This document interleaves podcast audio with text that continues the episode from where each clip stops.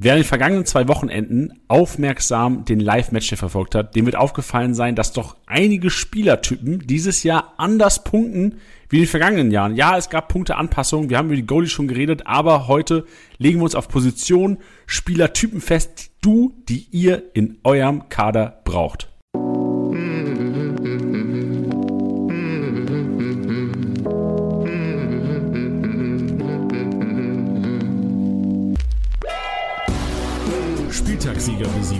Der Kickbase Podcast.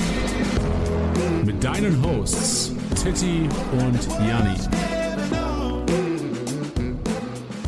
Powered by Tipico Sportwetten.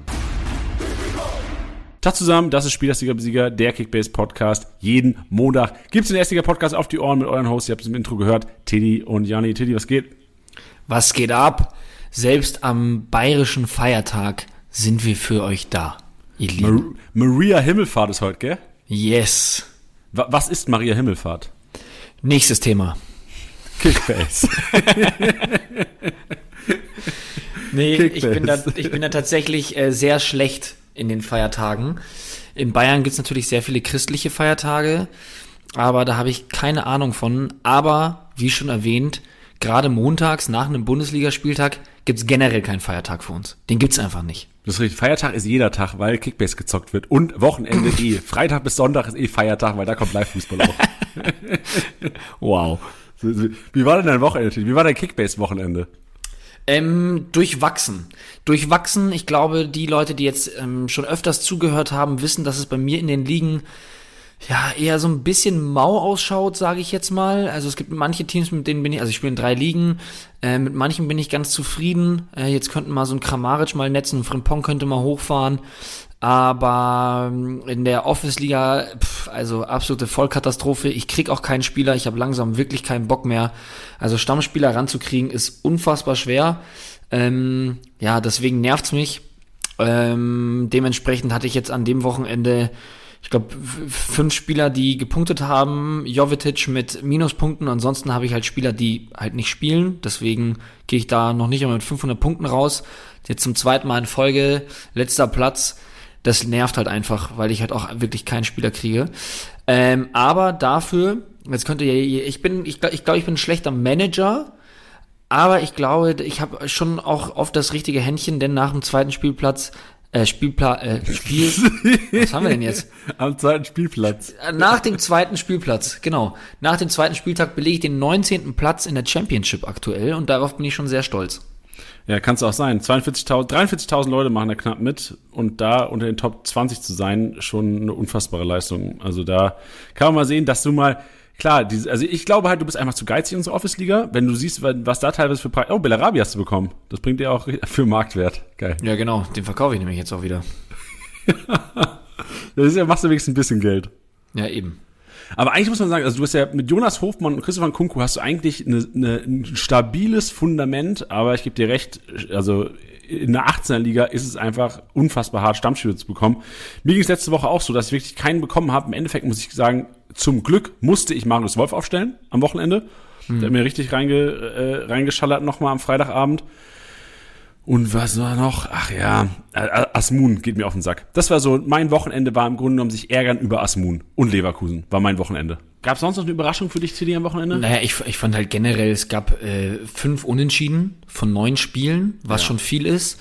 Ähm, das siehst du auch total an den Punkten. Also nach dem aktuellen Stand, also zum Zeitpunkt der Aufnahme dieses Podcasts, ist Pavard MVP ohne Tor und ohne Assist mit 243 Punkten. Das finde ich schon, ist schon Wahnsinn. Dafür, dass zum Beispiel dann auch, also wie wenig Rohpunkte es auch gab, dass wenn du überlegst, ein, ein, ein Zoller mit, mit zwei Kisten, 225 Punkte, ist nicht, ist nicht viel. Ja. Tyram, Tor, Assist, 226 Punkte. Also da denke ich mir auch so ein bisschen. Wo sind die Rohpunkte hin? Ja, ja, total. Und auch, was, was mir beim Bayern-Spiel gestern aufgefallen ist, auch wirklich, es gab diese langen Passstaffetten in der gegnerischen Hälfte, die gab es gar nicht mehr so. Also die Rohpunkte, klar hat Kimmich trotzdem krank gepunktet, aber die Rohpunkte so für Davies, Pavard, Kimmich, Sabitzer, Pavard kann man jetzt nicht sagen, die Rohpunkte, aber die Rohpunkte durch Pässe gegnerische Hälfte sind nicht so stark ausgefallen, wie die Bayern sonst bei einem Heimspiel mit 2-0 Führung. Ja, das stimmt. Ja.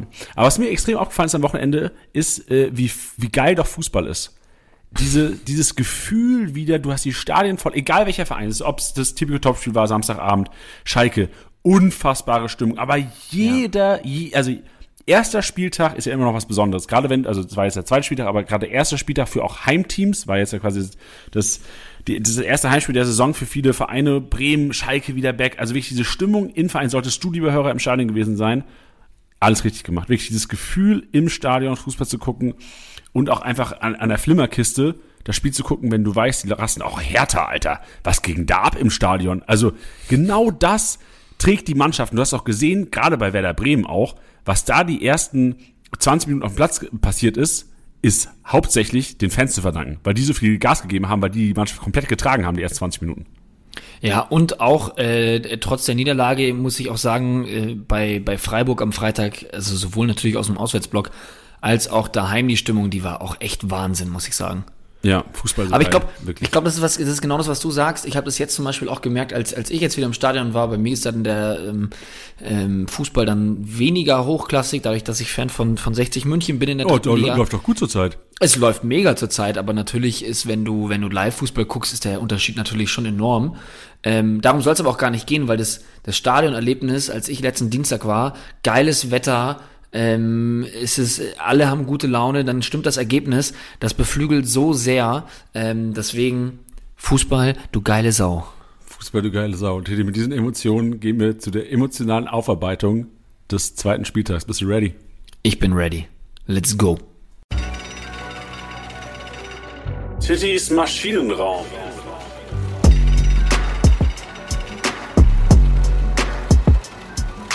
Hallo und herzlich willkommen in meinem Maschinenraum, bei dem ich euch Spieler vorstelle, die jetzt nicht zwingend in der Top 10 stehen. Ähm, ich werde jetzt nicht über äh, einen Tyram reden mit Tor und Assist. Ich werde nicht über einen Musiala reden, der schon wieder aufgedreht hat und da ganz oben mit an den Punkten ist. Sondern es sind so ein bisschen diese kleineren Szenen. Egal, ob das nur eine Szene war, ob das ein gesamtes Ding war äh, oder einfach nur eine geile Aktion. Alles ist erlaubt, denn es ist meine Kategorie. Und ich finde es immer schön, wenn Janni dann auch mal ein bisschen dazu kommt. Und heute ist es auch einfach mal wieder ein bisschen kontroverser. Denn ich habe ähm, ganz oben mit dabei ähm, zwei Namen stehen, Kalajdzic und Silas.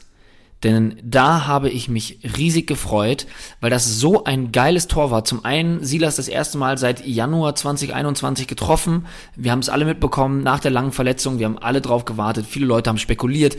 Man hat ihn sich reingepackt ins Team, hat gewartet, wann rastet der denn endlich mal wieder aus. Und jetzt hat er sein Tor gemacht und darüber sind wir sehr, sehr glücklich. Und der Assist von Kalajdzic, wow, der war so geil. Weil wenn ihr euch die Szene nochmal langsamer anschaut, dann könnte der den natürlich direkt zu Silas äh, spielen, den Ball. Aber er spielt ihn, also aus seiner Sicht, rechts am Verteidiger vorbei, weil er genau weiß, wie schnell Silas ist. Und der Pass ist einfach perfekt und dass dann äh, Silas dann auch so kaltschnäuzig ist und da nochmal abschließt, beziehungsweise so abschließt, hat mich riesig gefreut und fand ich war eine richtig geile Szene des Spieltags.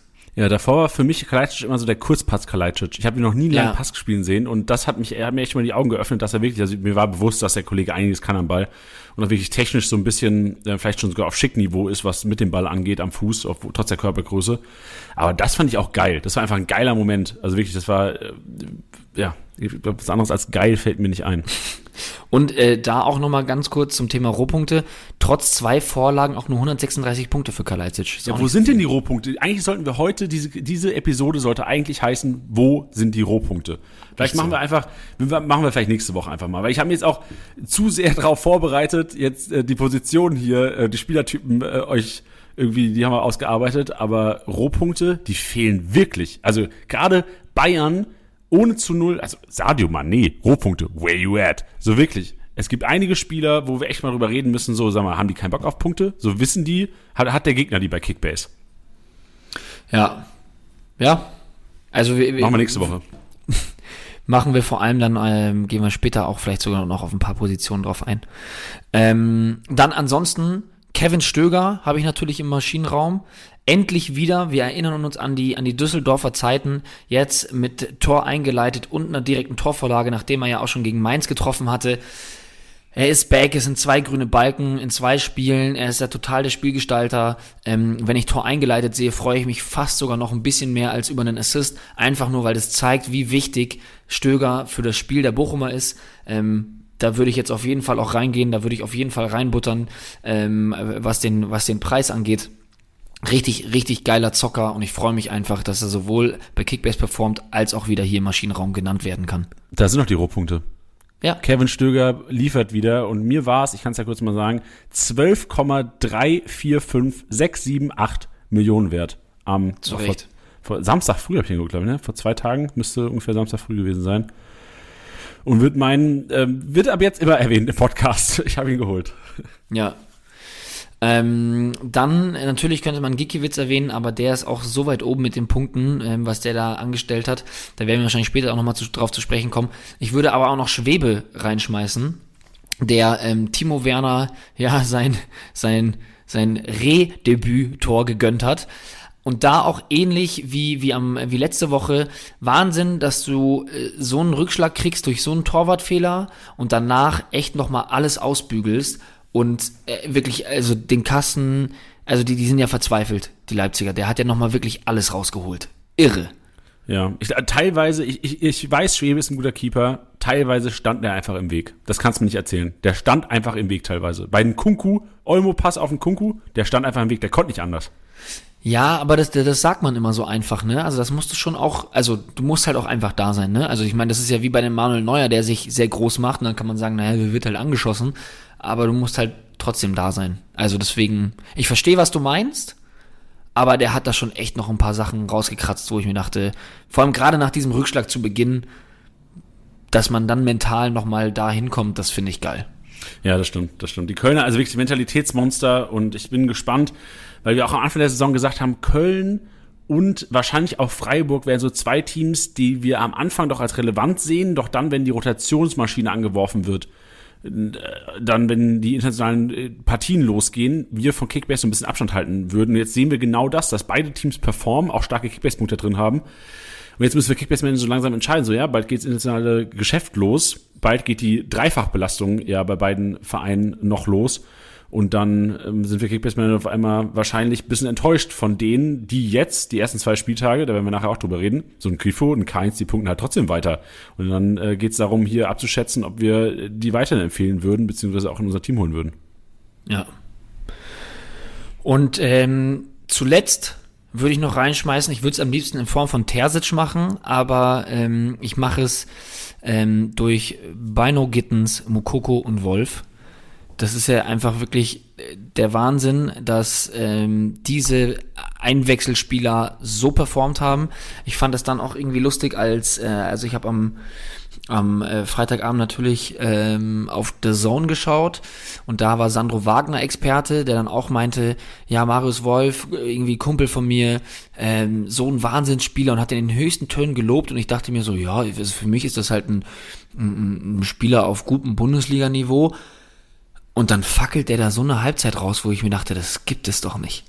Das gibt es doch nicht. Ich glaube, im gleichen Zuge, weil viele jetzt auch Panik haben, äh, jetzt so, oh, was passiert mit Meunier und so. Ich glaube, der wurde ähm, zwar nicht angeschlagen, ausgewechselt, nicht zwingend, aber ähm, auch durch die äh, Vorbelastung mit der gelben Karte ähm, ist das, ist das, ähm, äh, ja, wurde der in der Halbzeit ausgewechselt. Ich würde, ich hätte jetzt nicht, nicht zwingend Angst aufgrund dieser einen Halbzeit von Wolf, ähm, dass er da jetzt äh, langfristig rausrotiert. Natürlich kann man darüber diskutieren. Ich glaube, dass die, die Woche auch noch ein bisschen Aufschluss ähm, bieten wird.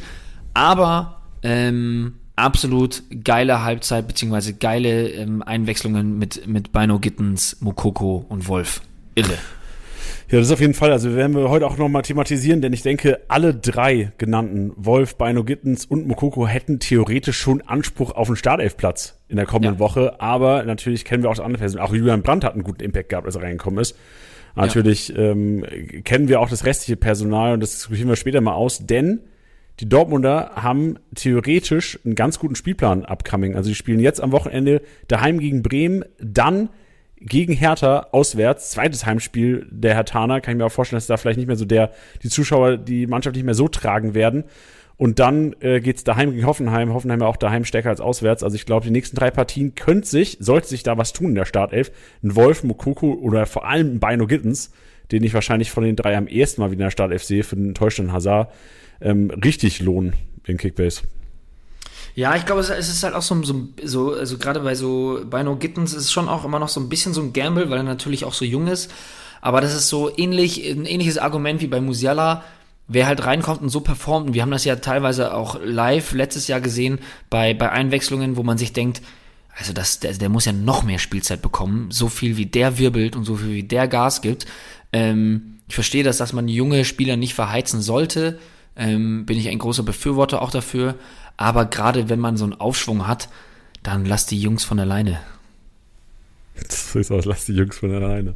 Ja, finde ich gut. Ich will noch eine Sache sagen wollen. Ich erinnere mich an, an John, den wir hier, ähm, unser BVB-Experte am Anfang der Saison und ähm, auch er sollte hier einfach nochmal Erwähnung finden, denn er hat wirklich auch Marius Wolf gesagt, ey, der Wolf ist nicht weit weg von der Startelf. Alle haben gesagt, Junge, halt, halt, halt, halt die Klappe, da laber keine Scheiße. Äh, Julian Brandt auch abgeschrieben. Ähm, John hat auch gesagt, ey, ist auch nicht so weit weg von der Startelf. Und das stimmte schon. An diese würde ich gerne nochmal hier, mich hier bedanken für die Saisonvorbereitungspodcast, den wir mit John gemacht haben und euch nochmal auch in Bezug auf nächstes Jahr ähm, empfehlen, da reinzuhören. Denn die Podcasts haben wirklich auch Wolfsburg-Podcast. Ähm, ich habe heute Morgen noch mit unserem Wolfsburg-Experten ge geschrieben auch, ey, kranke Sachen gesagt, wo ich mir auch, wo ich mal kurz reingehört habe und gesagt, Alter, krass, das hat er schon auf dem Schirm gehabt. Also ähm, hier auch nochmal die Empfehlung, gerade wenn ihr nächstes Jahr, wovon ich ausgehe, wieder vorab Kickbase zu zocken, auf jeden Fall in die Saisonvorbereitungspodcast, in die Club-Podcast reinhören. Geil, Mann. Geil, Tilly. War es das mit Maschinenraum oder hast du noch jemanden? Nee, das war's mit meinem Maschinenraum. Das war jetzt auch viel, hatte ich das Gefühl. War viel, aber ich glaube, an so einem emotionalen Spieltag kann man auch mal mehrere Maschinen hier raushauen. Du das jetzt aber mal ein bisschen abkühlen. Lass mal ein bisschen nerdiger werden. Lass mal in den Statistik-Snack. Let's go. Statistik-Snack.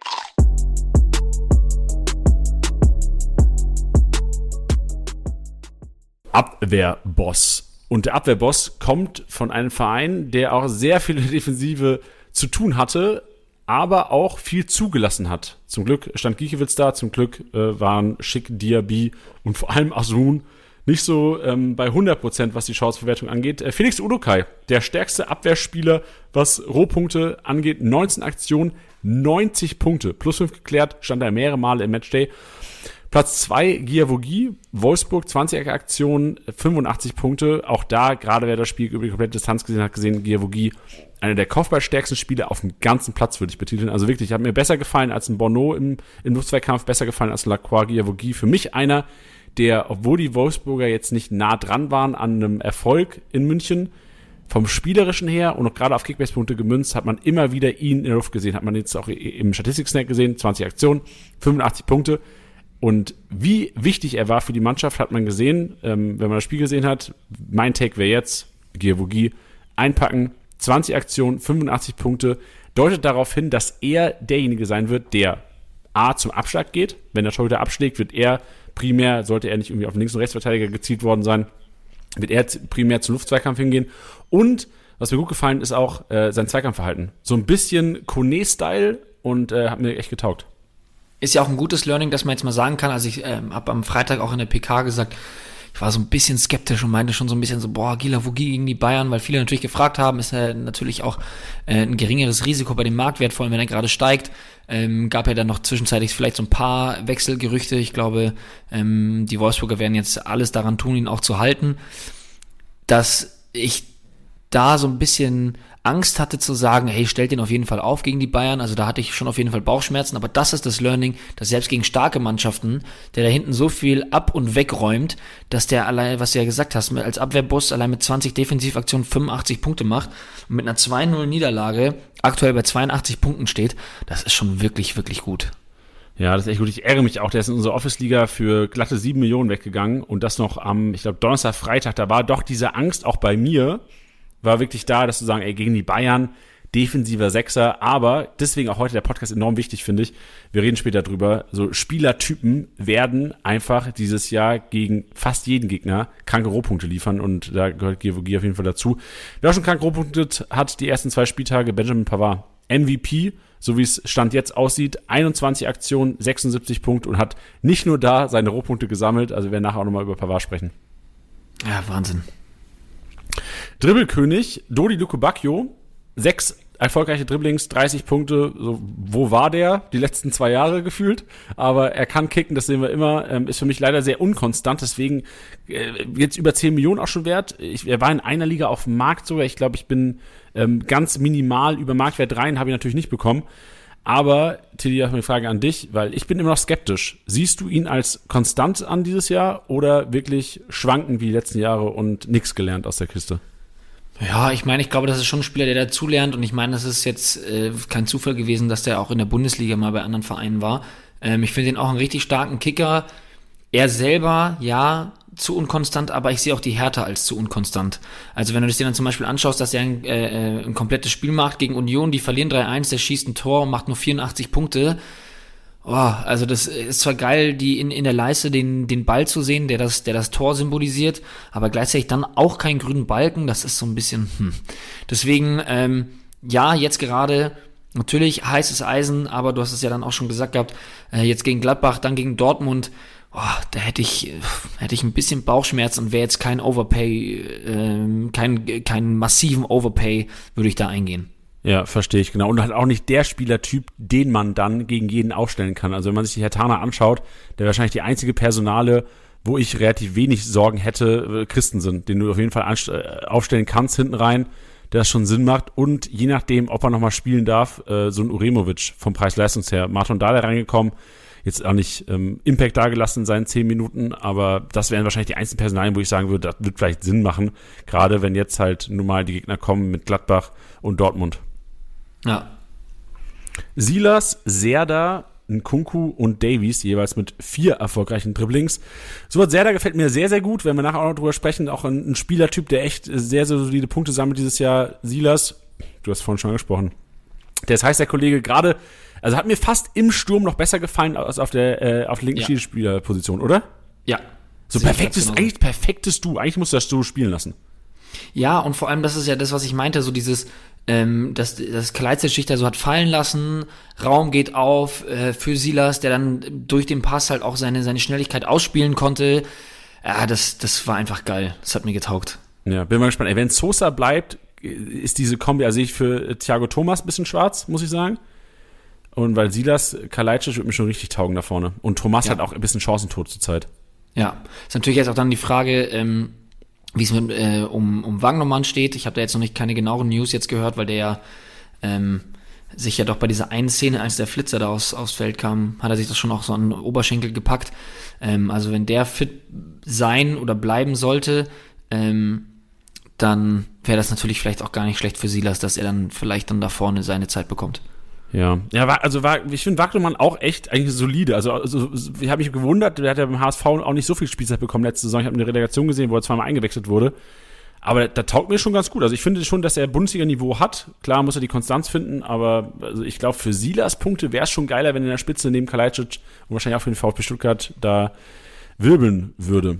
Kommen wir, wir achso, sorry. noch eine kurze Frage, weil wenn wir ja. gerade so den Rundumschlag machen, ne, ähm, weil du jetzt auch Davies erwähnt hattest in der, in der Kategorie des Dribbelkönigs. Klar, bei Bayern gibt's die, gibt's die Mannschaftsboni, sind natürlich ähm, fast schon mit einberechnet, wenn man sich jetzt aber überlegt, dass Davies ähm, hat Spiel gewonnen, zu Null gespielt und dem, ja gut, Minutenbonus nehme ich da jetzt mal raus, ähm, aber zu Null gespielt und Spiel gewonnen, das sind, ähm, das sind 45 Punkte, ohne die er kein, schon wieder keinen grünen Balken hätte. Also ich habe ich hab Alfonso Davis in einer Liga, weil er auch so der letzte, der letzte große Fisch noch war, ähm, auch dick overpaid. Ähm, aber ich bin nicht zufrieden, um ehrlich zu sein. Verstehe ich. ich. Ich sehe auch, dass einige bei Liga-Anzeigen, auch in unseren DMs und auch auf unserem Discord-Channel, dass sich einige Manager da Sorgen machen, Tilly. Und ich habe auch, ich habe auch wirklich ein bisschen Sorgen. Und mir wurde auch Davies in einer Liga angeboten. Ähm, mit, also der Deal war da, ich gebe meinen Guerrero ab und bekomme Davies. Und ich hätte das wahrscheinlich vor der Saison hätte ich das safe gemacht. Ja. Aber die ersten zwei Spiele und auch im Supercup äh, war mir Davis einfach zu wenig äh, in der gegnerischen Hälfte mit dem Ball. Also wirklich, der hatte seine Aktion gehabt, aber mir geht, also ich glaube, das sind zwei Faktoren. A, Pavard spielt sich richtig heiß und wenn Ballbesitzphasen lange sind, dann ist das primär irgendwie die rechte Seite mit Gnabry. Du siehst auch Mané. Mané ja auch meistens dann der, der linke Stürmer, Gnabry der rechte Stürmer gewesen, je nachdem welches System, 4-2-2-2 wurde jetzt meistens gespielt. Also du hast Gnabry mit Pavard mehr wirbeln sehen als ein Davies und Mané. Mané eher, also ja. ich glaube, Davies und Mané sind wahrscheinlich so, obwohl die sichere Stammspieler sind dieses Jahr, so fast die Verlierer der ersten beiden Spiele bei den Bayern. Ja, ich bin, ich, also ich werde damit halt deswegen einfach immer so ein bisschen vorsichtig, weil es halt jetzt so der zweite Spieltag ja, ist. Klar. Ähm, ja, klar. Also ich habe dann auch bei Liga Insider in den Kommentaren gesehen, dass alle äh, total Panik geschoben haben wegen Mané und soll man ihn jetzt verkaufen und so. Also Leute, also ich meine, wir hatten das im, im, im, im Vornherein ja auch schon gesagt gehabt, das wird nicht der Spieler sein, der massiv über die Rohpunkte kommen wird, einfach aus dem Grund, dass er, dass er wahrscheinlich zur meisten Zeit eben im Sturm eingesetzt wird. Ähm, wenn man eine Flügelposition für ihn hätte, bin ich schon der Meinung, dass er deutlich mehr Punkte machen würde. Ähm, hatte ich auch damals so gesagt, dass er natürlich jetzt einfach zu sagen, jetzt wo er im Sturm spielt, ist das genau eingetreten, was wir gesagt haben. ähm, aber es ist der zweite Spieltag, Leute. Also das, das gibt bei so vielen Topspielern, vor allem gerade im Sturm. Der hat letztes Spiel bei einem 6-1 einen Treffer gemacht und trotzdem 192 Punkte. Ähm, ja, ich, ich, ich würde da jetzt noch nicht also gerade bei einem Manet hätte ich jetzt nicht so Angst, weil ich glaube, dass der noch richtig oft hütteln wird.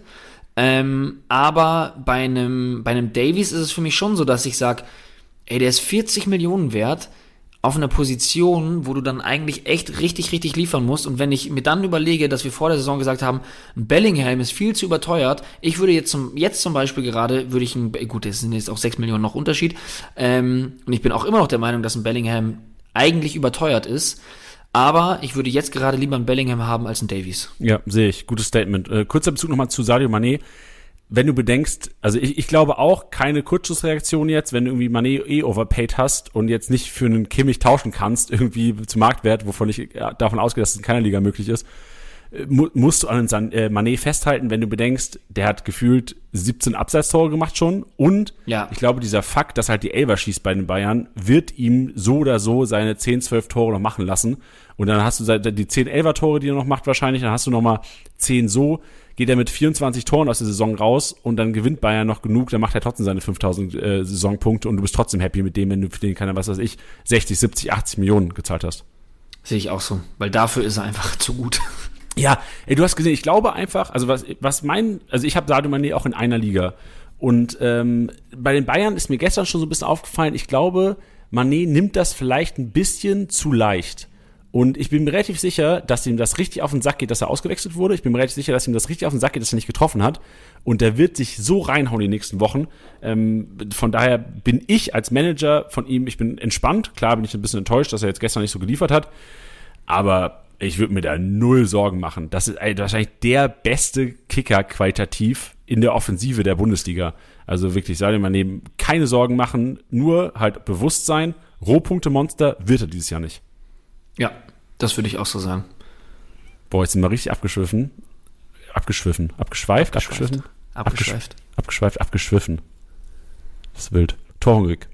Kategorie Torhungrig. Und da haben wir fünf, sechs, sieben Spieler mit jeweils nur drei Torschüssen. Das ist so, was denn los diesen Spieltag, Alter? Du, du hast kein Spieler in der ganzen Bundesliga mit vier Torschüssen. Willst du mich verarschen, Alter? Gregoritsch, Endo, Zoller, Kramaric, Baumgartner, Asmun, Diaby und Tyram jeweils mit drei Torschüssen, 36 Punkte, weil sie nur auf die Kiste gingen. Und so, ey, war das, war das einfach ein schlechter Kickbase-Rohpunktespieltag? Ja, also deswegen, das, das, das meint man, das gibt's ja immer mal wieder. Ähm, also oft gibt es nicht, dass es MVP gibt, komplett ohne Torbeteiligung, das ist schon eine Besonderheit. Aber es gibt schon diese Kickbase-Mauen-Spieltage. Dafür wird es ja auch garantiert wieder die geben, wo manche Manager mit 2200 Punkten rausgehen, weil es so hagelt. Aber auch da nochmal fünf Unentschieden von neun Spielen. Oh, das ist schon ärgerlich dafür, dass du bei den Bayern eh mit einem Sieg ausge von, äh, bei den Bayern von einem Sieg ausgehst, bei den Dortmundern auch, auch wenn es jetzt eine harte Nuss war gegen, gegen Freiburg, ja, aber dann zieh die mal ab, dann hast du noch zwei Spiele, wo du ein bisschen gambeln konntest auf den Sieg, ähm, wo es dann vielleicht aufgegangen ist, aber ansonsten nur unentschieden und das ist schon immer ein bisschen mau. Boah, hoffentlich wird das besser, weil ich glaube echt, das Frustpotenzial ist echt enorm. Also einige Kickbase-Manager draußen haben sicherlich ordentlich Frust, Frust geschoben, vor allem wenn, sie, wenn du jetzt montags dein Team anguckst, und denkst, ey, ich habe eigentlich eine geile Truppe, hab irgendwie, was weiß ich, 500, 600 Punkte gemacht, hab vielleicht auch mal 300, 400 Punkte irgendwie auf den Führenden verloren. Da schiebt man schon Frust am zweiten Spieltag. Ich sag nur euch nur hier, Saison ist lang und die Ausraster, so war es letztes Jahr schon, die Ausraster kommen am Ende. So, wenn die Mannschaften teilweise durch sind, so 30., 34., 30. bis 34. Spieltag, da kommen die richtigen fetten Punkteplatscher und äh, von denen ist dieses Jahr auch wieder auszugehen. So nennen wir dann auch dann die äh, Folge. Punkteplatscher. Fette Punkteplatscher. Fette Punkteplatscher für dein Team. Da, ver da verhaspeln wir uns garantiert nicht. ja. Thema Flankengott. Flankengott ganz vorne, äh, Günther, Freiburg, Diaby, Leverkusen, jeweils mit drei Flanken. Pff, ist jetzt auch nichts Wildes so. Das ist echt, das ist eigentlich eine richtig langweilige Kategorie äh, ab Geschwätze heute. Äh, Flankengott, ja. Günther Diaby, drei erfolgreiche Flanken, kein Learning, nix draus, nur relativ wenig Punkte. Nächste Kategorie, aber oha. Lufthoheit. Jordan Sebatieu. Zwölf erfolgreiche, das ist, das ist Fabian Klostyle. Zwölf erfolgreiche Luftzweikämpfe geführt, 36 Punkte so geholt. Und das ist so schon mal der erste Ansatz von, welche Position, welcher Spielertyp wird euch ordentlich Punkte holen. Das sind nun mal die Stürmer wie Kalajdzic, wie Sebatieu, wie, wen gibst du noch, Kopper? Dietz, Köln. Wir werden nachher drüber sprechen. Die Kollegen werden das ganze Jahr über Punkte holen, weil nun mal gerade die Vereine, Sebatieu eigentlich Best Case, Union Berlins Spiel ist nun mal dafür ausgelegt, dass Trimmel, Giesemann, Ryerson den Ball hoch reinspielen. Und da wartet nun mal Jordan Siebertschö. Keine Kiste gemacht, trotzdem 36 Punkte durch Rohpunkte in der Luft, kann man fast schon sagen. Und dann äh, auch noch oben mit dabei, wie immer eigentlich, weil Freiburg nun mal auch ein Team ist, was die Flanken hoch reinschlägt. Äh, Hummels und Stotterbeck haben da viele Kopfballduelle gewonnen gegen Gregoritsch, der trotzdem ganz solide Punkte hat und natürlich auch Kiste gemacht. Hummels und Geiles Stotterbeck. Tor Geiles Tor. Kranke Gefühl auf der Stirn, nennt man das. Mhm. Irre. Hummels, Schlotterbeck, neun erfolgreiche äh, Luftzweikämpfe bestritten, 27 Punkte so gemacht und jetzt kommen wir zu The Wall, der Ko Torhüter Kategorie und ganz vorne, wen wird's wundern, Rafa Giekewitz, 15 erfolgreiche Aktionen mit Pluspunkten auf der Torhüterposition bewertet, 130 Punkte so geholt und immer mit dabei Elver verschuldet, nee, hat er Elver verschuldet oder was Fehler vor Gegentor? Riemann hat irgendwie Minuspunkte gemacht. Das war Elver verschuldet, glaube ich sogar, ne? Äh, bin ich mir gerade nicht sicher. Bring me back. Ich hab Riemann. Bin ich jetzt dumm? Ich guck kurz ganz kurz das Spielerprofil rein. Tilly, kannst du kurz Fahrstuhlmusik machen? Bring me back. Das liebe ich natürlich auch. Ähm, ja, ich, ich kann die Fahrstuhlmusik machen in dem Sinne, dass ich sage, ich glaube, die, der einzige Spieler oder der einzige Torhüter, der mehr Punkte gemacht hätte als Gikiewicz auf der Linie an diesem Spieltag, wäre vielleicht noch Edmund Tapsoba gewesen. okay. es, war, es war Fehler vor Gegentor. Jetzt erinnere ich mich auch. Der hat den Ball abprallen lassen bei Kramaric-Schuss. Ah, ja, ja. Ja, aber trotzdem Ja, ja. 201 Punkte gemacht, die Torhüter, Freunde, die Torhüter. Wer jetzt noch keinen Torhüter hat, Freunde, dann äh, jetzt aber mal Panik schieben. Jetzt kannst du Panik schieben, wenn du keinen Goalie hast. Aber ich finde, aber ich finde das, also ich bin so happy mit dieser Bewertung, weil wenn du dir jetzt die, die Top 10 anschaust, ne, dass dann Riemann dabei ist mit einem gehaltenen Elfer, trotz ähm, ähm, dem, Fehler vor dem, Gegentor? dem trotz Fehler vor Gegentor, ähm, dann aber gleichzeitig auch ein Gikiewicz, der wirklich, äh, also äh, nur wegen dem hat, hat Augsburg gewonnen. Klar, weil Hahn auch das Tor gemacht hat, gar keine Und Frage. weil Asmun und Schick unfähig waren am Wochenende. Ja, aber also er hat auch so viel, so krass gehalten. Ja, safe, und da denke ich mir, da hatte, ist er in dieser Top 5 auf jeden Fall verdient drin. Ja, Weißt du, was ich bin auch meine? Das richtig- ist- ich bin ja auch richtig froh drüber, Tilly. Ich finde es geil, dass wir diesen Switch gemacht haben. Und jetzt merkt man echt, es ist einfach fairer geworden. Fairer Torhüter gegenüber. Ja, genau. Und das ist eigentlich eine, eine, eine, ja, eine Leistung, die einfach jetzt auch genau den Punkten entspricht. Das macht mich glücklich. So sieht's aus. Passmaschine, die vorletzte Kategorie. Da reden wir über die Rohpunkte der Passmaschinen. Boah, da bin ich so raus heute. Die Rohpunkte der äh, Spieler, die halt einfach viele Pässe in der gegnerischen Hälfte ähm, absolvieren an einem Wochenende. Tabsoba, da die meisten mit 59 Punkten. Pavard auf Platz 2, 50 Rohpunkte so gemacht und Aranguiz mit 49 dabei. Und was mich richtig schockiert hat, ist, normalerweise bei einem Heimspiel der Bayern hast du immer drei, vier Bayern da vorne mit drin in den Top 10. Der einzige Bayern-Spieler, der in den Top 5 oder Top 7 ist.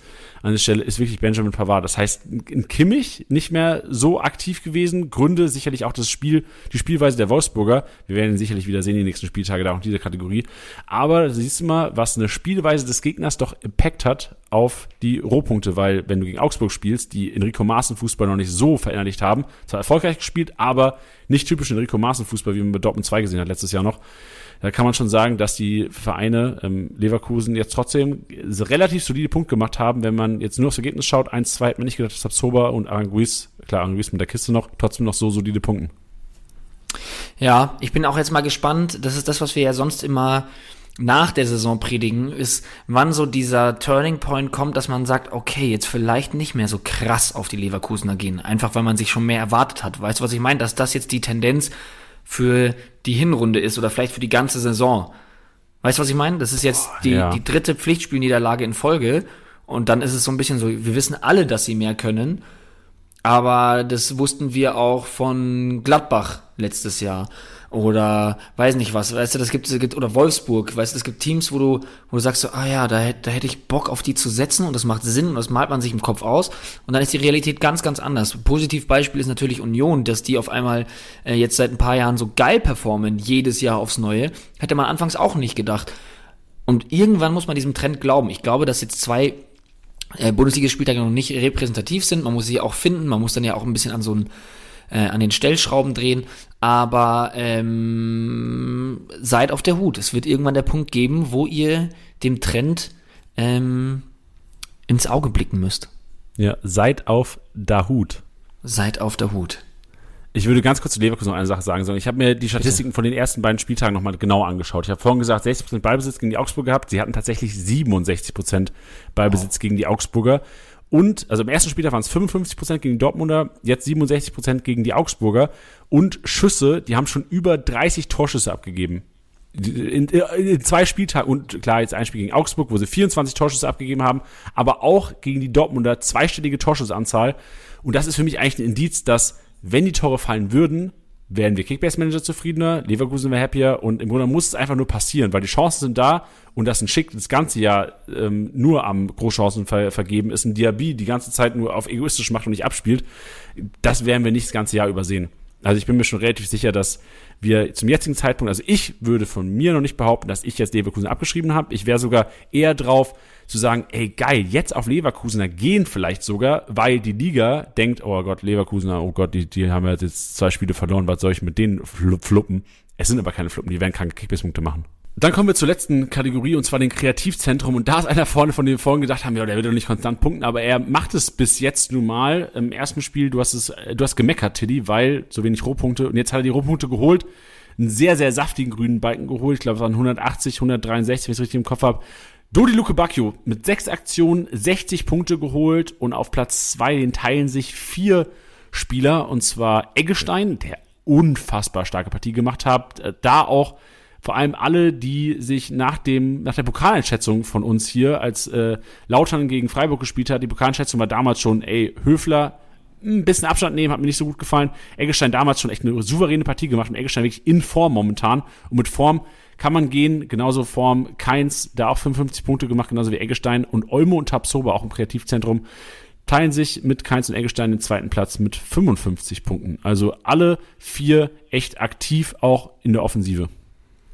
Ja, und ich meine, Olmo hatten wir ja auch schon angekündigt, ähm, wer es vielleicht von euch gesehen hat, bei ähm, unserer wöchentlichen Show, aber auch Challenge bei Kickbase vs. Sky, wo wir uns gegen das komplette Team Sky stellen, ähm, haben wir auch mal einen MVP-Tipp. Und wir hatten da Olmo drin stehen. Und wenn David Raum das Ding mit der Hand dann nicht mitnimmt, hätte der auch noch mal ein Tor oben drauf. Dann hätte vielleicht das Spieler noch einen anderen Verlauf äh, genommen, hätte, hätte Fahrradkette, aber das ist schon auch ähm, ist schon auch MVP-Performance nah gewesen, sage ich jetzt ja. mal. Ich, ich glaube, man kann ganz gut abschätzen. Gerade die Spieler, die jetzt wirklich, Pech kann man es ja nicht betiteln, einfach wirklich ihre Potenziale nicht voll ausgeschätzt haben. Ich glaube, man sieht jetzt schon, zu welchem Potenzial ein Olmo, zu welchem Potenzial auch tatsächlich ein, wie vorhin angesprochen, Pavard, ein Sebatieu und Co., zu welchem Potenzial die imstande sind. Und das muss man einfach ausnutzen. Ja, Kommen wir jetzt zu unserem Main Topic, denn diese Positionen holen dir die wichtigen Punkte. Und wir haben es letzten Wochen immer wieder gepredigt, die Torhüter. Diese Kategorie, diese Bewertung im Live-Matchday plus 15 Großchance vereitelt. Giechewitz und Kobel sind da die zwei, die statistisch gesehen die meisten Großchancen vereiteln im Live-Matchday. Und ich würde einfach nochmal diese Chance nutzen, um zu bestärken, dass im Grunde genommen ist es fast egal, welchen Goalie du holst. Momentan sind fast alle mit einigen Ausnahmen, mit einigen wenigen Ausnahmen wahrscheinlich noch zu günstig für das, was sie in der Lage sind zu punkten. Ja, vor allem, ich glaube, was da der große Win daran ist, ist, dass sie einer der wenigen Spielertypen sind, die auch bei einer Niederlage gut punkten können. Weißt du, was Wahrscheinlich ich vor allem bei einer Niederlage, weil so, so Christensen letzte Woche gegen Union auf den Sack bekommen, aber trotzdem solide Punkte, weil da kommt einiges auf die Kiste. Castells, auch ein gutes, gutes Beispiel. Äh, ganz genau. Und das ist, das ist ein Vorteil, den man ausnutzen muss, dass wenn man jetzt ein Team hat, was jetzt vielleicht ja, äh, ein bisschen ähm, nicht in der Balance ist, weil man sagt, okay, wir haben jetzt, äh, ich habe zwei Hochkaräter von Bayern, äh, einen von Dortmund und vielleicht noch einen guten Leverkusener und den Rest stelle ich voll mit irgendwelchen Spielern, wo ich sage, ey, boah, hoffentlich kriegen die irgendwie einen Fuß auf den Platz.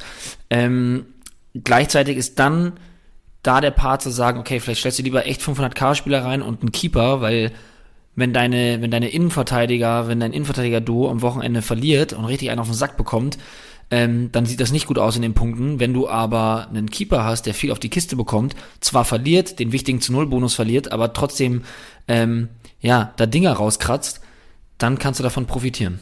Ja, sehe ich ganz genauso. Gibt's gibt's einen Goalie, wo du jetzt aus dem Stegreif sagen würdest, ah, der ist, der ist noch viel zu günstig oder auch ähm, viel zu teuer? Ähm, ich, also, ich muss sagen, dass, dass, dass, dass Riemann, ähm, unabhängig natürlich auch von seinem gehaltenen Elver, immer ein ganz, ganz heißes Eisen ist. Also ich glaube, das ist ähm, auch kein Geheimnis nach der letzten Saison. Deswegen ist er ja schon auch recht teuer, aber ähm, äh, ich glaube, dass sich ein Riemann richtig lohnt. Ich glaube, dass auch jetzt, wenn die jetzt gerade auf dem, auf dem Transfermarkt sind, dass jetzt eigentlich keiner äh, aufgrund auch der Vergangenheit richtig Bock hat, in den, in den Keeper voll reinzubuttern. Deswegen ähm, würde ich, würde ich Riemann auf jeden Fall reinschmeißen. Ähm, gleichzeitig könnte ich mir auch Renault vorstellen, um ehrlich zu sein. Vor allem, wenn ich mir jetzt so die nächsten Spiele anschaue. Nochmal gegen Leipzig, gegen Schalke. Schalke auch gut drauf, wenn ich dann so an so einen Salazar denke und so, die auch gerne mal aus der Distanz draufzünden. Ähm, da könnten schon mal ordentliche Paraden bei rumkommen. Klar, dann die Bayern. Aber ähm, Renault fände ich schon mal nicht schlecht für 10 Millionen oder 11. Aber ansonsten ist es jetzt nicht so, dass ich sage, es gibt jetzt diesen einen Keeper, ähm, der so heraussticht, weil er gerade so günstig ist und so viele Punkte macht. Ich habe in einer Liga Kobel äh, absolut grandios, also macht unglaublich viel Spaß, weil der aber auch in echt so unglaublich spielt. Ähm, deswegen, das würde ich auf jeden Fall machen. Ich würde halt einfach gerade das Geld für einen, für, einen, für einen Manuel Neuer nicht zahlen, genau aus den genannten Gründen, weil der oft wenig zu tun hat. Ähm, also wenn man jetzt auch den, seinen Fehler vor Gegentor ähm, sich jetzt mal wegdenkt bei dem 6 zu 1, ja, dann ist er auch nicht bei 100 Punkten. Jetzt gerade bei einem äh, zu 0 gegen Wolfsburg mit 143, da würde ich jetzt nicht 25 Millionen für zahlen, sondern lieber ein paar Millionen weniger und dann lieber äh, Riemann, Kobel und Co.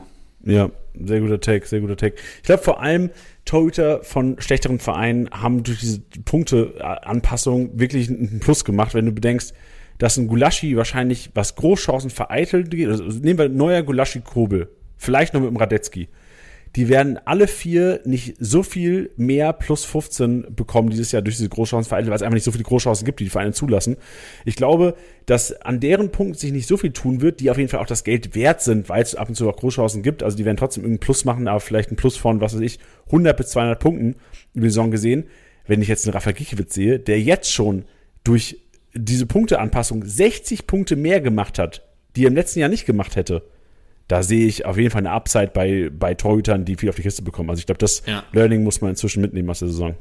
Ich bin jetzt auch mal gespannt. Das ist jetzt natürlich ähm, rein subjektiv und wie gesagt auch nicht repräsentativ. Ich finde es einfach nur so spannend zu sehen. Erster Spieltag, denk mal an Radetzky, dann hattest du jetzt Schwäbe, dann hattest du Flecken. Das hat, man hat so ein Gefühl, dass auch so eine gewisse Grundnervosität herrscht, oder? Also das, das waren jetzt schon für die ersten zwei Spieltage schon gutes Futter dabei, was so mal daneben greifen angeht. Stimmt, auffällig. Auffällig viel minus 45, gebe ich dir recht. Ja. Aber es hat, sowas kannst du ja nicht antizipieren. Also du holst jetzt ja keinen Goalie oder du holst den Goalie nicht ins Team, weil du Schiss hast vor diesem minus 45. Ach, das ist doch genauso wie äh, am, am Freitag in der PK, dass ich sage, stellt einen Arangis nicht auf, weil der mir von den Rohpunkten nicht taugt. Und immer, das habe ich dann genauso auch im Stream gesagt, und immer wenn ich sowas sage, dann schießt er ein Tor. Und was war? Er hat ein Tor geschossen. Aber ist das, ja. ist das, ist das die Norm? Eigentlich halt auch nicht. Nee, weißt das ist Kickbase einfach. Ja. So sieht's aus. Dann der nächste Spielertyp, den, der uns aufgefallen ist, gerade durch die ersten zwei ähm, Konferenzen auch, primär ja auch am äh, Samstag aktiv gewesen, die kopfballstarken Stürmer, gerade bei flankenlastigen Teams. Wir haben es vorhin schon angesprochen, Silver Chill brauchen wir, glaube ich, nicht mehr drüber reden, dass die äh, sehr relevant sind. Gregoritsch haben wir auch schon thematisiert.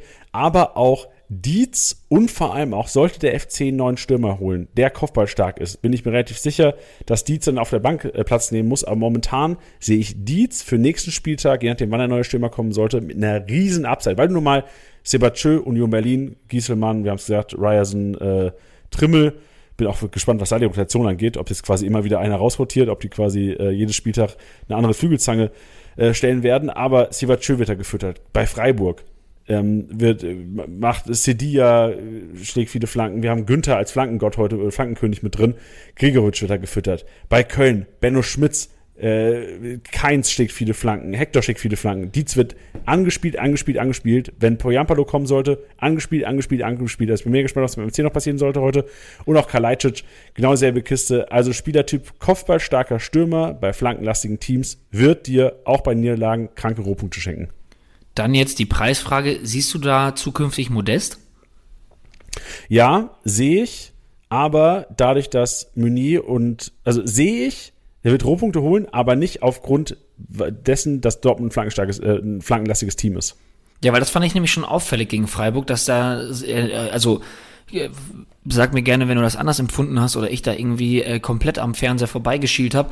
Aber das war jetzt nicht der Fall, dass sie den auch in der Luft gesucht haben, hatte ich jetzt so das Gefühl. Ja, oder? deswegen. Also deswegen haben wir, habe ich ähm, Modest auch nicht in die Kategorie genommen, aber ich glaube, er wird trotzdem Rohpunkten, weil er nun mal viele Ballaktionen hat. Aber ich glaube, dieses Spiel, der Spielstil der Kölner hat Modest mehr gelegen als der Spielstil ja. der Dortmunder. Und ich sehe auch nicht, genau das, was du gesagt hast, Tilly, ich sehe nicht, dass sich das ändern wird. Dortmund wird den Spielstil nicht anpassen, weil da auf einmal Modest vorne drin steht. Ja, das glaube ich auch nicht. Das hast du ja auch gesehen. Er wurde dann gefährlich bei dieser einen Kombination. Mit wem war das? War das mit Malen oder mit Reus, wo er den Ball so klatschen lässt Reus und dann direkt wieder. Reus, ja. ja, und dann, ich glaube, erst kam der Ball von Malen, dann hat er ihn klatschen lassen, dann Reus hat ihn wieder gesteckt. Ähm, da ging es auf einmal so schnell und das kann Modest ja auch spielen. Ne? Also der ist ja auch ein, ein enorm spielintelligenter ähm, ähm, Stürmer, dass, dass der darüber seine Chance hatte. Ich glaube auch, dass er da seine Punkte holen wird und da auch seine Tore schießen wird. Wenn ich mir jetzt einen Malen oder einen Adeyemi, wenn er fit sein sollte, vielleicht aber auch eben Bino Gittens da an, an, an der Seite äh, durchbricht und dem das Ding da äh, an den Fünfer reinlegt oder so und auch nicht primär über diese Flanken. Aber auch da, wir haben jetzt einen Spieltag gesehen, vielleicht war da auch die Eingewöhnungszeit zu kurz, vielleicht kommt das noch, aber auch da, nur weil ich das jetzt spannend fand, weil das ein Spielerprofil ist, über was du gerade geredet hast, wo ich einen Modest total sehe, aber auch gleichzeitig, so wie du es gesagt hast, den, ähm, den Spielstil der Dortmunder da nicht sehe. Deswegen finde ich es eine spannende Personal, bei der sich, glaube ich, jetzt viele Leute den Kopf zerbrochen haben. Was mache ich mit dem? Behalte ich den? Kaufe ich den für teuer? Ähm, deswegen, ja, wollte ich mal kurz den Exkurs in Richtung Modest machen. Ja, lass uns mal kurz drüber reden, weil ich gebe dir recht, also wahrscheinlich sind viele da draußen jetzt, wo man das wieder auf den Markt gespült wird. Ich kann mir auch gut vorstellen, dass bei Kölnern, wahrscheinlich, als er bei Köln noch war, ihn nicht so viele hatten, weil er einfach zu teuer war, fand ich, auch zu, für Kölner Verhältnisse. Ich muss sagen, eigentlich ist er zu günstig für den Zielspieler bei Dortmund Nummer 1 da vorne drin. Aber, ja. Wie wir gerade schon gesagt haben, der Spielstil von Dortmund ist nicht der Spielstil von Köln. Das heißt, Modest wird Eingewöhnungszeit brauchen und wird einfach nicht mehr diese Bälle bekommen, die er bei Köln bekommen hat. Und ich glaube, das wird sich wahrscheinlich so ein bisschen die Waage nehmen. Also ich kann mir schon vorstellen, dass er 30 Millionen wert ist. Ich, wahrscheinlich auch noch zu günstig, vor allem für die nächsten zwei Spieltage, weil Dortmund relativ einfache Gegner hat. Aber du hast jetzt da keinen Spieler, der auf einmal 45 Millionen wert ist, weil Modest nun mal nicht perfekt in das System Dortmund passt. Ja, sehe ich schon auch so. Aber wie gesagt, das war jetzt ein Spiel. Vielleicht sollte man auch noch ein bisschen abwarten, aber ist ja auch ein bisschen unsere Aufgabe, Tilly, das einzuschätzen. Genau, also Aktuell würde ich das absolut genauso unterschreiben. Wie gesagt, mit dem vorsichtigen Disclaimer, das kann sich auch noch ändern. Der war, der hat unterschrieben, der war ein paar Tage da, ähm, ein paar Tage mittrainiert. Also es ist jetzt nicht so, als hätte man jetzt da eine komplette Spielphilosophie auf ihn ähm, umschneidern können. Deswegen bleibt abzuwarten. Wir haben das natürlich im Blick, ihr aber auch. Deswegen mal vielen Dank für euren Input auch, ähm, den wir immer und überall lesen. Deswegen bin ich total gespannt, wie sich das eben entwickeln wird. Ja, die nächste äh, Position oder der nächste Spielertyp, den wir uns rausgeschrieben haben und wo die ersten zwei Spieltage doch ein klares Indiz darauf geben, dass die die ganze Saison über konstant Punkte sammeln werden. Wir haben es einfach mal getauft, die kleinen Grifos.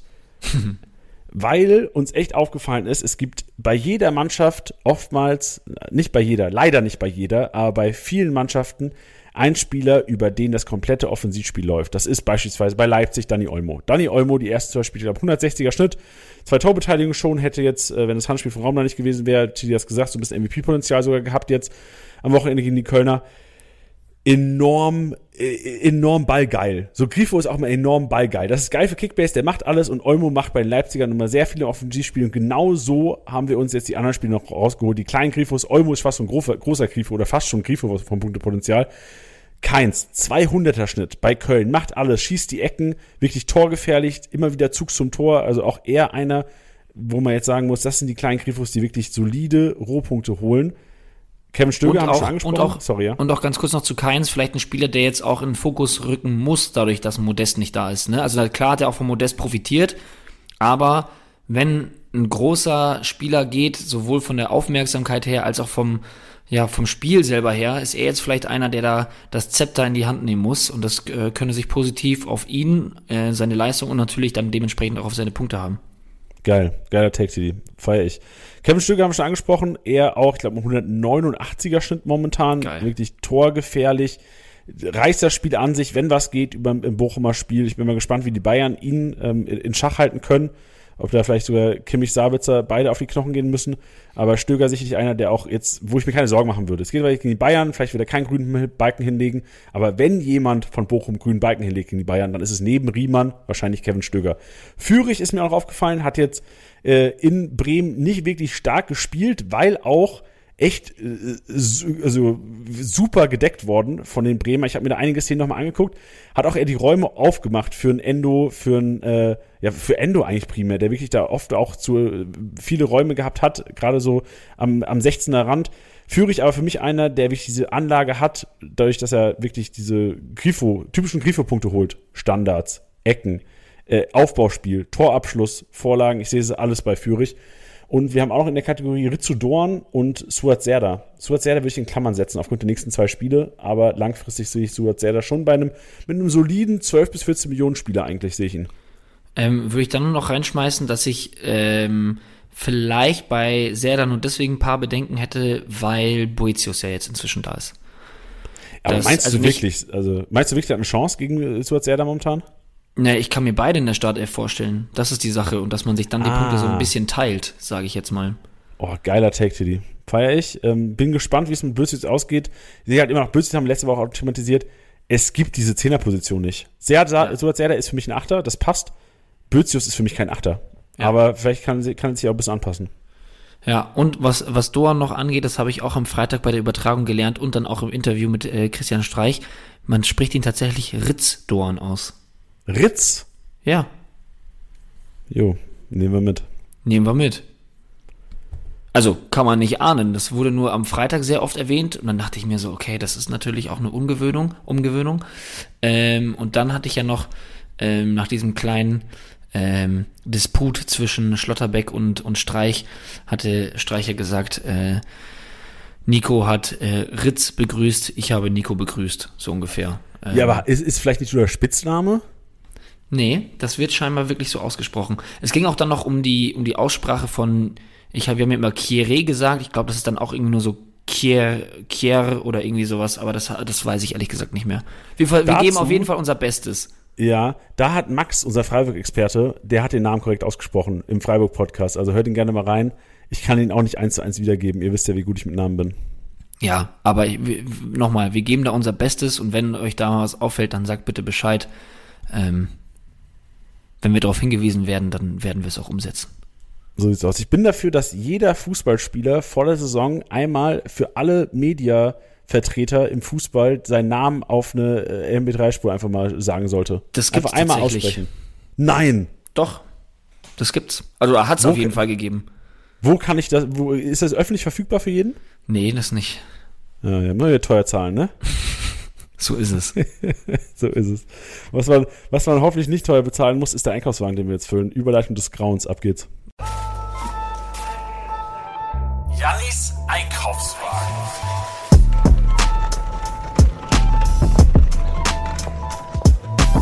Tag Leute, das ist Janis Einkaufswagen und heute füllen wir ihn mit jede Menge Startelf-Spielern, die teilweise noch unter 10 Millionen zu haben sind. Und ich würde einfach mal anfangen mit den Dortmundern. Wir haben vorhin schon Bino Gittens, Wolf und auch Mokoko besprochen. Ich habe da schon leicht gedroppt, so ich sehe Bino Gittens mit einem Startelf-Einsatz am Wochenende. Und weil die Gegner der Dortmunder momentan so schmackhaft sind. Werder Bremen, Hertha BSC, für mich Ballbesitz, Fußball, für Dortmund heißt auch wieder Rohpunkte für einen Guerrero, heißt auch wieder Ballaktion für einen Bino Gittens, heißt Rohpunkte für Bellingham und Co. Deswegen sehe ich echt Bino Gittens mit äh, se- Worst Case, der startet noch nicht mal. Ich sehe ihn auch mit bei 20 Minuten mit dem grünen Balken eventuell sogar. Von daher, Bino Gittens wäre für mich eine Kaufempfehlung, wo äh, oder die die nächsten zwei Spieltage wirklich off-payen könnte, genauso wie äh, Marius Wolf. Ich sehe wirklich, die du hast gesagt, man muss die Auswechslung von Meunier nicht überbewerten. Ich bewerte sie mal über und ich sehe eine reelle Startelf-Chance für Marius Wolf an dem Wochenende. Wäre auf jeden Fall nicht unwahrscheinlich. Ich wollte jetzt nur vorhin den Meunier-Besitzern keine Panik machen, weil das, ja, es ist immer hilfreich, sich in Foren einzulesen, aber gerade wenn das sehr Kickbase- und Managerspiellastig ist, ähm, ja, dann steigern sich die Leute rein, weil, also beziehungsweise so eine Meinung wird dann immer verfälscht, weil viele Leute da entweder was pushen wollen oder ähm, ja, weil halt jemand sich da komplett durchgelesen hat, hundertmal liest, Wolf startet, weil Meunier schlecht war, was jetzt auch nicht zwingend der Fall war, und dann sitzt am Ende da und denkt ich habe es hundertmal gelesen, jetzt glaube ich es auch. Ja, ja, das stimmt. Ich glaube, den Fehler, den halt keiner machen darf, ist aufgrund von einem schlechten Spiel jemanden verkaufen. Also es muss immer eine Tendenz da sein.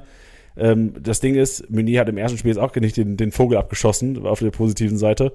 Also ich sehe es, da- ich sehe die Position schon wackelig, wäre aber auch dabei, gerade in Ligen, also in unserer Office-Liga. 18, Mann, äh, 18, 18 Vereine, also klar 18 Vereine, aber auch 18 Manager sind drin.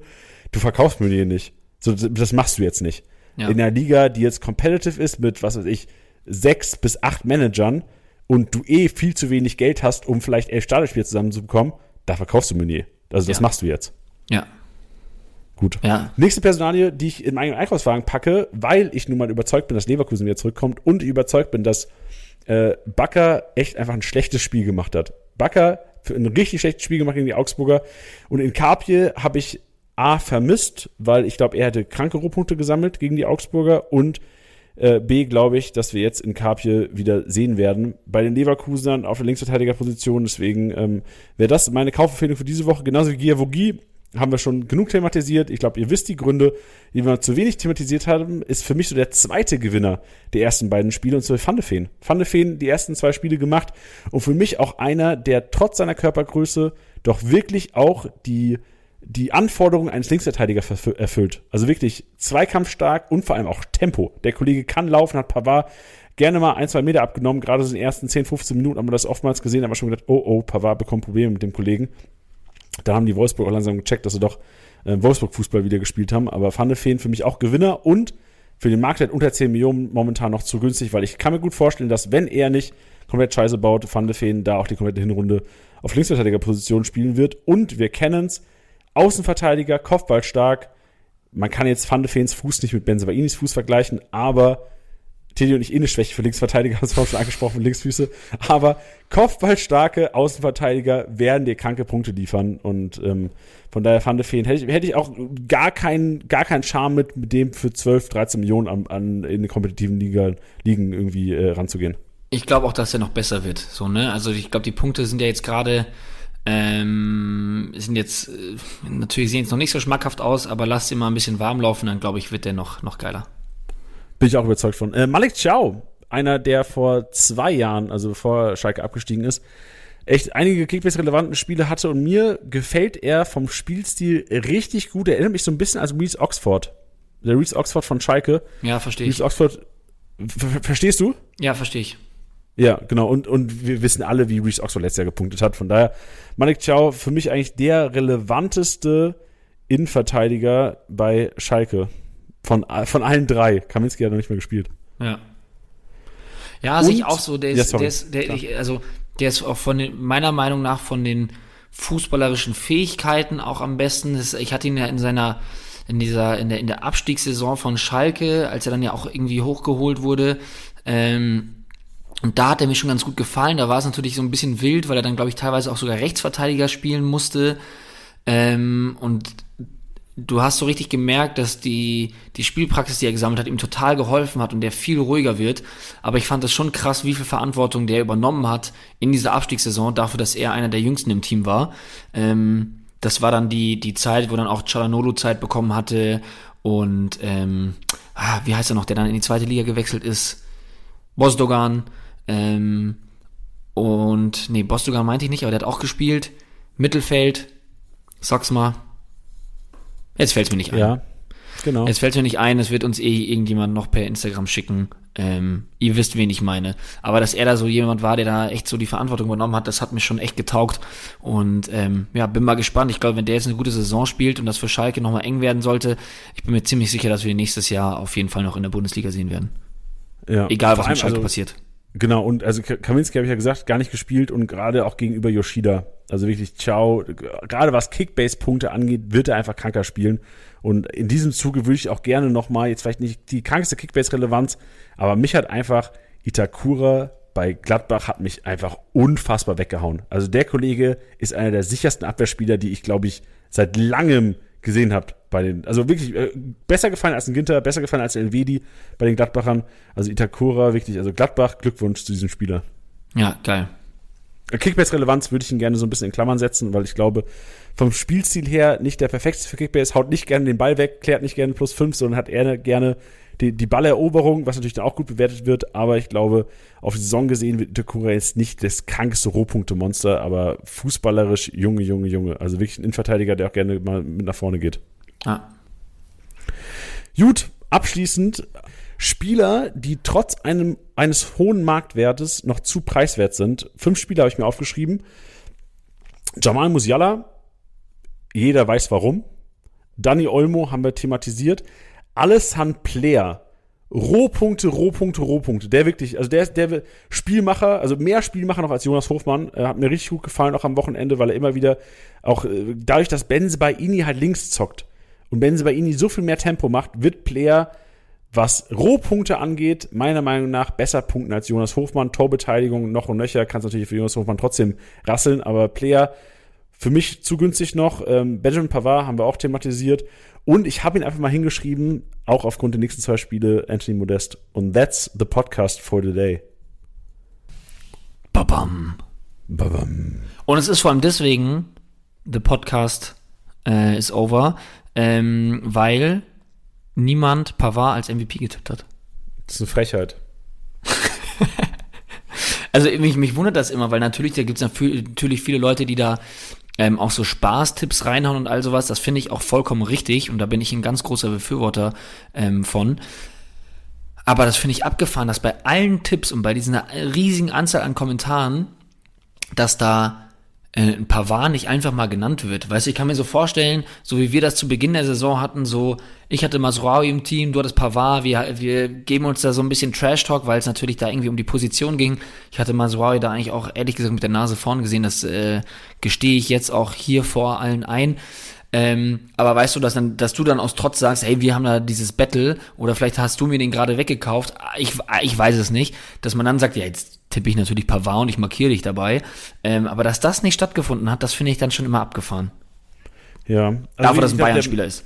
Ja, und vor allem, dass fast 2000 Leute diese Abstimmung mitgemacht haben. Also mehr als 2000, also fast 2000 Kommentare haben wir auf diesen, auf den Abstimmungen auf So Instagram geil. und Facebook.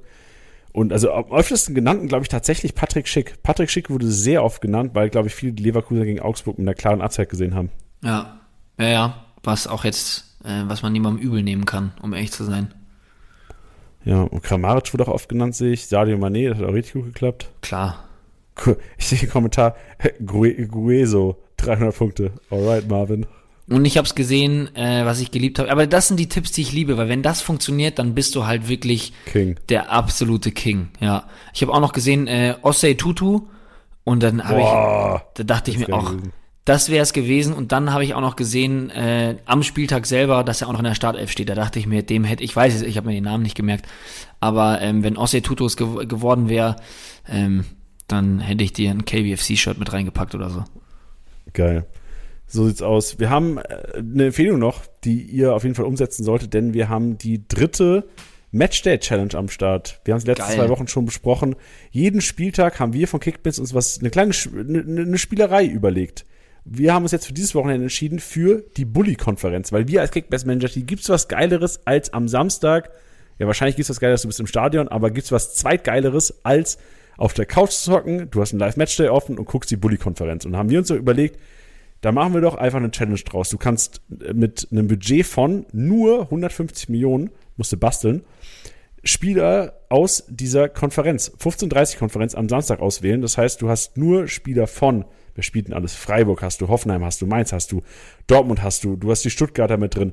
Also alle äh, Werder hast du mit drin. Du, äh, alle Vereine, die quasi Samstag 15:30 zocken, diese Spieler kannst du aufstellen mit 150 Millionen und zu gewinnen, wie immer, in dieser Matchday Challenge, weil ich sage, es gibt zwar ein Auto in den Championships, aber ich finde, das geilste, der geilste Preis, und darum wette ich auch eigentlich oftmals mit meinen Podcast-Gästen hier, ist ein Trikot. Geil. Ja, sehe ich ganz genauso. Vor allem, wenn du es länger hast und dann bist du irgendwann mal im Kicken und dann sagt einer, ey, warum hast denn du jetzt ein Union-Trikot, jetzt mal als Beispiel, und dann sagst du, ey, das habe ich vor zwei Jahren bei Kickbase gewonnen, ey, wie geil ist es? Boah, das wäre, das wäre, das ist eine kranke Geschichte. Ja, Boah, da hätte ich ja, ich finde es so schade, dass wir Kickbase-Mitarbeiter nichts gewinnen können. naja, Janni, als ob du es würdest. Boah, versucht. Also ich, ich mache auf jeden Fall mit, Freunde, b- bettelt mich, bettelt mich. Kommt ran. Kommt ran, kommt ran und bis dahin äh, eine traumhafte Woche. Wir hören uns am Montag wieder im Podcast oder ansonsten in den Streams. Wir hatten, äh, hatten und werden auch wieder haben ähm, am Mittwoch den Manager Mittwoch zusammen mit Bench, der euch supergeilen Input liefert. Donnerstags ähm, gibt's Talk mit Pöti auf Discord, also checkt Discord auf jeden Fall aus. Donnerstag 2030 auch immer noch ein bestimmtes Thema zum Spieltag. Richtig geiler Input. Ähm, da könnt ihr euch auch melden beziehungsweise eure Fragen stellen. Ähm, dann haben wir Freitag natürlich noch die PK, deswegen, wir werden uns auf jeden Fall bestimmt nochmal hören, aber hier im Podcast nächsten Montag. So sieht's aus. Schön, Tiddy. Dann danke dir für die heutige Episode. Hat Spaß gemacht und wir hören uns wieder an gewohnter Stelle nächsten Montag, 18 Uhr für euch auf die Ohren. Ich freue mich. Tschüss.